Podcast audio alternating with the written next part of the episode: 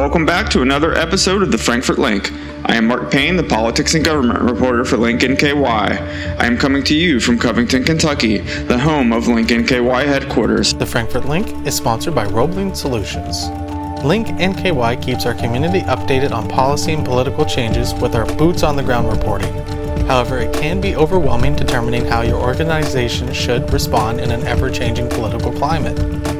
Roebling Solutions, led by Shane Noem, uses a decade of experience and relationships working with all levels of government to help their clients achieve specific policy and political goals. Whether it's State House or Courthouse, Roebling Solutions will help you bridge business and policy. In late June, the part of the bill that bans gender affirming care for children will go into effect in Kentucky. Last week, the Northern Kentucky Pride Center held a town hall in Covington in opposition of the recently passed Senate Bill 150. Bonnie Meyer co chairs and helped open Northern Kentucky Pride on Pike Street in 2021 after serving as the founding director of the Northern Kentucky University's Office of LGBTQ Programs and Services. She said it's important for the community in Northern Kentucky to have the conversation about the bill because Northern Kentucky supports those in the LGBTQ plus community, and the bill doesn't represent those in the region.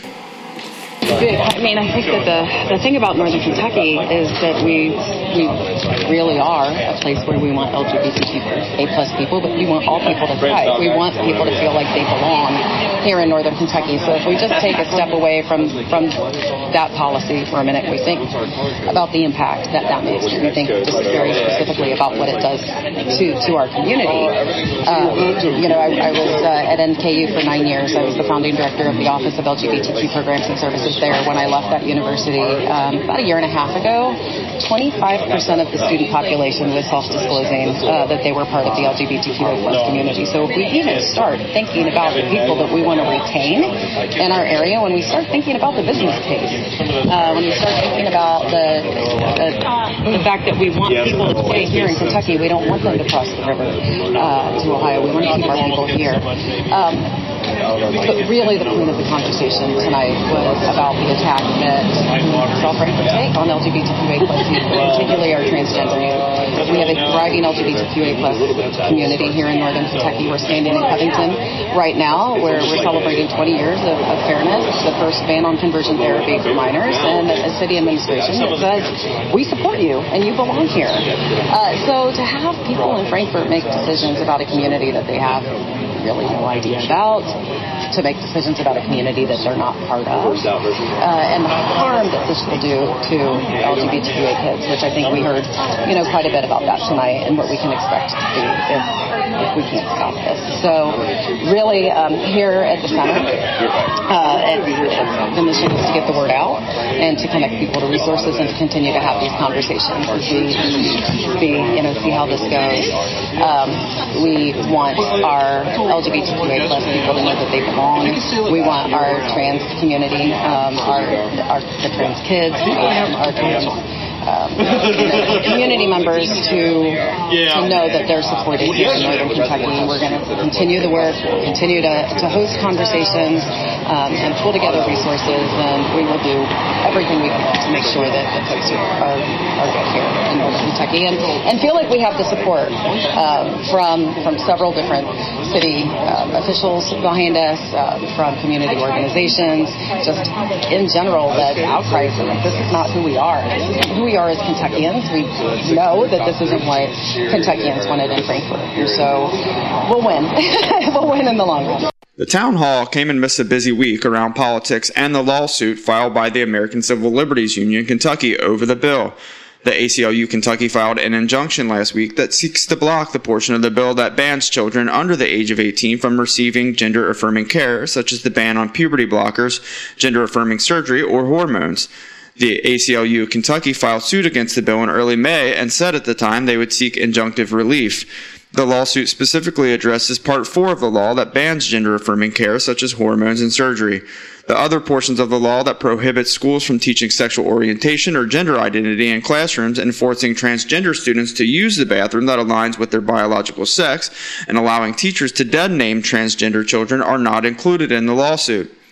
The rhetoric around the anti-LGBTQ plus community heated up last week on social media when Representative Josh Calloway, a Republican from Irvington, posted a YouTube video with a description where he said that the LGBTQ plus community is a disease. Calloway further reiterated his statements by saying that the LGBTQ plus community and gender ideology is spreading on social media, though he changed the caption on the video. The conversation played out in the Republican primary for governor when candidate Kelly Craft and her running mate, Senator Max Wise, a Republican from Campbellsville and Senate Bill 150's primary sponsor, campaigned on anti trans rhetoric. Speaking at the town hall last week, Chris Hartman, the executive director of the Fairness Campaign, said that Kelly Craft is the whole reason that the bill even exists. Banning gender affirming care, of course, is the crux of Senate Bill 150. They did take out mental health care. Mental health care was originally in the bill. That language was stricken. So, arguably, you still can't access for your youth gender affirming mental health care. I already mentioned doctors will lose their medical license if they provide care under the law, should it go into effect. And there's a 30 year statute of limitations if you claim that you have been harmed by your parents or a physician, you can sue for up to 30 years if, if that is the case under Senate Bill 150.